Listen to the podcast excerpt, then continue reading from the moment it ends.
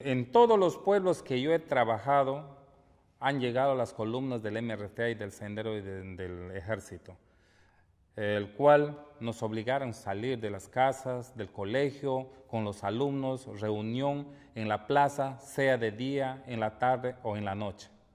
Eso ahí eh, los niños escuchaban todo y ya eran ya incentivados desde que ya eran del primer grado. Los niños ya sabían lo que es un terrorista, un emeritista y un militar. Y como llegaban los tres grupos, no sabías quién es quién porque usaban el mismo uniforme. Entonces, de miedo al tal cual cosa, decía, sí, compañero. Entonces el ejército tenía que... que usar el arma, matarlo, agarrarlo y, y botarlo. Nosotros fuimos cuatro hermanos. Eh, el segundo hermano que lo, que lo mataron es François. Eh, él lo mataron el año mil novecientos noventa. François era homosexual, eh, tenía una peluquería, eh, trabajaba eh, con la, en, la, en, en la ciudad y era bien querido por todos los allegados, porque tenía la habilidad de sus manos que, que hacía buenos trabajos. Bueno, yo oh, también fui desde, fui desde joven, desde niño homosexual, pero traté de tapar todo eso por mi mamá, mi papá, mis estudios, y cuando, vuelvo, cuando yo termino mis estudios secundarios, me tengo una relación muy buena con mi hermano, con François, el cual abiertamente nos comunicábamos, nos hablábamos. Él me aconsejaba, me decía, no es fácil ser homosexual, es una vida agitada y muy mal, y piensa bien si quieres seguir ese camino, me dijo. Y yo le dije que sí, he pensado bien y voy a seguir, el cual yo me fui a trabajar este, por la zona de Tocache, ya siendo homosexual. Pero me doy con la sorpresa de que encuentro ahí el grupo armado, que es el M R T A, el Sendero, y el narcotráfico, donde que ahí todo el mundo era la vida de nadie.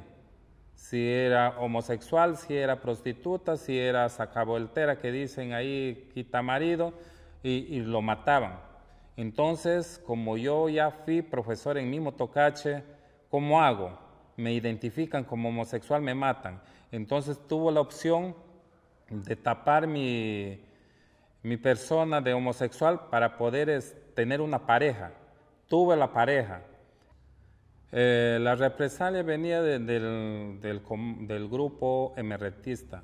Ellos eran quienes daban todas estas indicaciones como una autoridad máxima, porque la ley de los policías, las autoridades, juez, gobernada, no servían en ese lugar. El noventa es donde cuando a mí me secuestran por equivocación de mi hermano. Entonces ahí me tuvieron ocho días. Ocho días con golpe, con maltratos físicamente, eh, psicológicamente. Al final me llegaron a violar ahí. Cuando llegó el, eh, la persona que me conocía, me levantó la cara y vio que no soy uh, mi hermano. Entonces me soltaron. Eh, luego yo logré avisarle a François que lo van a matar y, y él no me ha creído.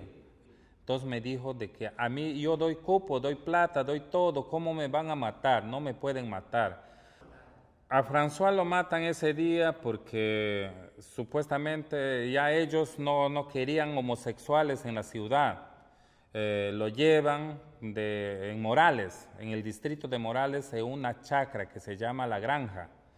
Ya, eh, no, la, la chacra, eh, un corral de chanchos. Ahí lo llevaron y le, le mandaron cinco balazos en el cuerpo y lo dejaron muerto esa misma noche que yo vine a, a Lima.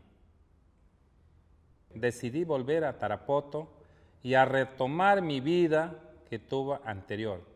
Entonces decidí poner mi peluquería, puse el nombre de François, eh, empecé a criar a mi mamá hasta el último día que ella se murió y tomé las decisiones de ser nuevamente eh, esa persona de homosexual. Yo me siento libre, me siento libre. No, estoy bien, No, no, no tengo ninguna represalia de nadie, no temo a nadie sobre mi, mi causa, sobre mi yo personal, que es homosexual. Pero sí, sí, temo de hablar lo que es el sendero, el M R T A, porque eso tengo yo en la memoria.